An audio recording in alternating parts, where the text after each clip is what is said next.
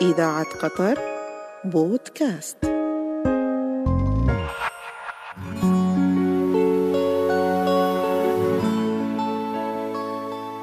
حين يكون الوطن لا نستطيع الصمت فالحروف تسبق الفكر للتعبير عن حب الوطن. كتبوا في حب الوطن. حب الوطن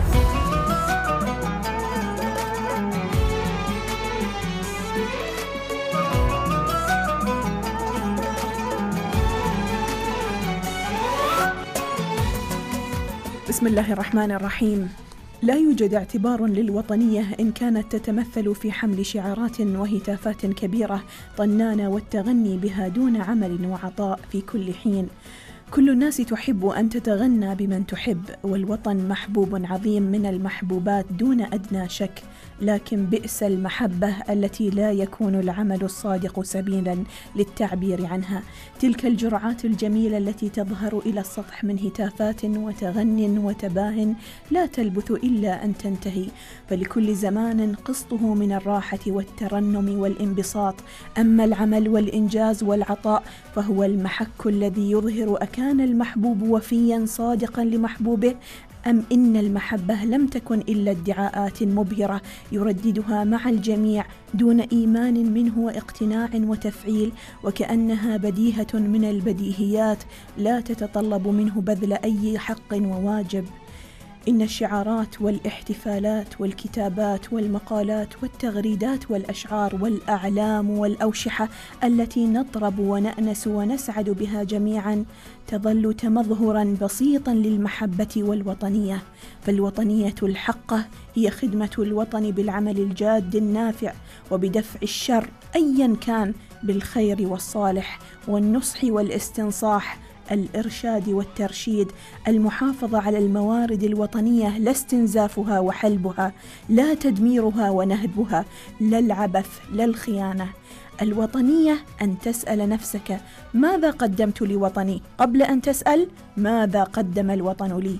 مستمعي العزيز من ينعم في وطنه مثلنا بظل ظليل وطمأنينة نفس واستقرار بال مكين ومسافة انتماء وضمان وأمان في حمد وشكر دائم على هذه النعمة العظيمة التي يفقدها كثير الكثير ممن يحيون في هذه المعمورة.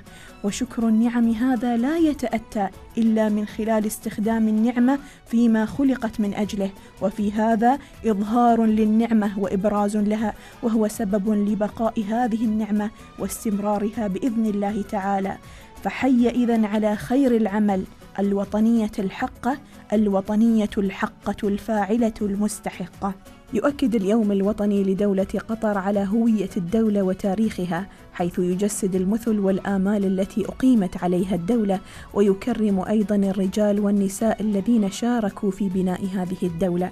إن الثامن عشر من ديسمبر هو اليوم الذي تتذكر فيه دولة قطر كيف نجحت في تحقيق وحدتها الوطنية وكيف أصبحت دولة متميزة. في هذا اليوم يتم التعبير عن مشاعر الحب والامتنان لشعب قطر العظيم الذي شارك في التضامن وأقسم على الولاء والطاعة لقائده الشيخ جاسم بن محمد آل ثاني رحمة الله عليه.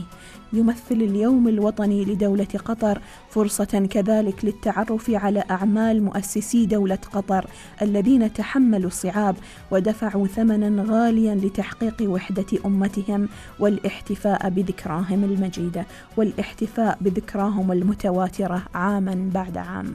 وفي هذه المناسبة السنوية المتواترة عاما بعد عام على قلوبنا وأفئدتنا التي تتشوق للاحتفاء بذكرى اليوم الوطني لدولة قطر.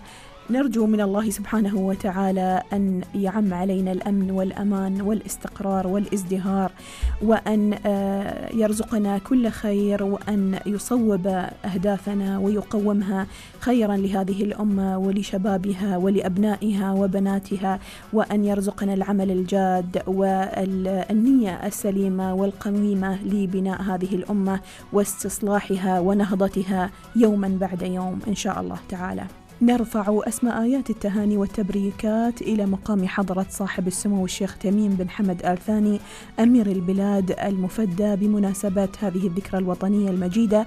ونقدم التهنئة لكافة الشعب القطري الكريم بهذه المناسبة المنتظرة عاما بعد عام. نرجو المولى سبحانه وتعالى أن آه، يعم الأمن والأمان والرخاء والازدهار. رب اجعل هذا بلدا آمنا وارزق أهله من الثمرات. اللهم آمين. خولة مرتضوير كاتبة بالوطن القطرية وبنت لهذا الوطن.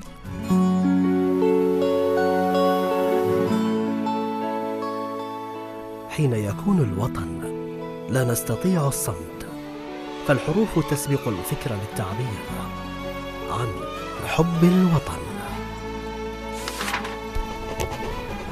كتبوا في حب الوطن. حب الوطن.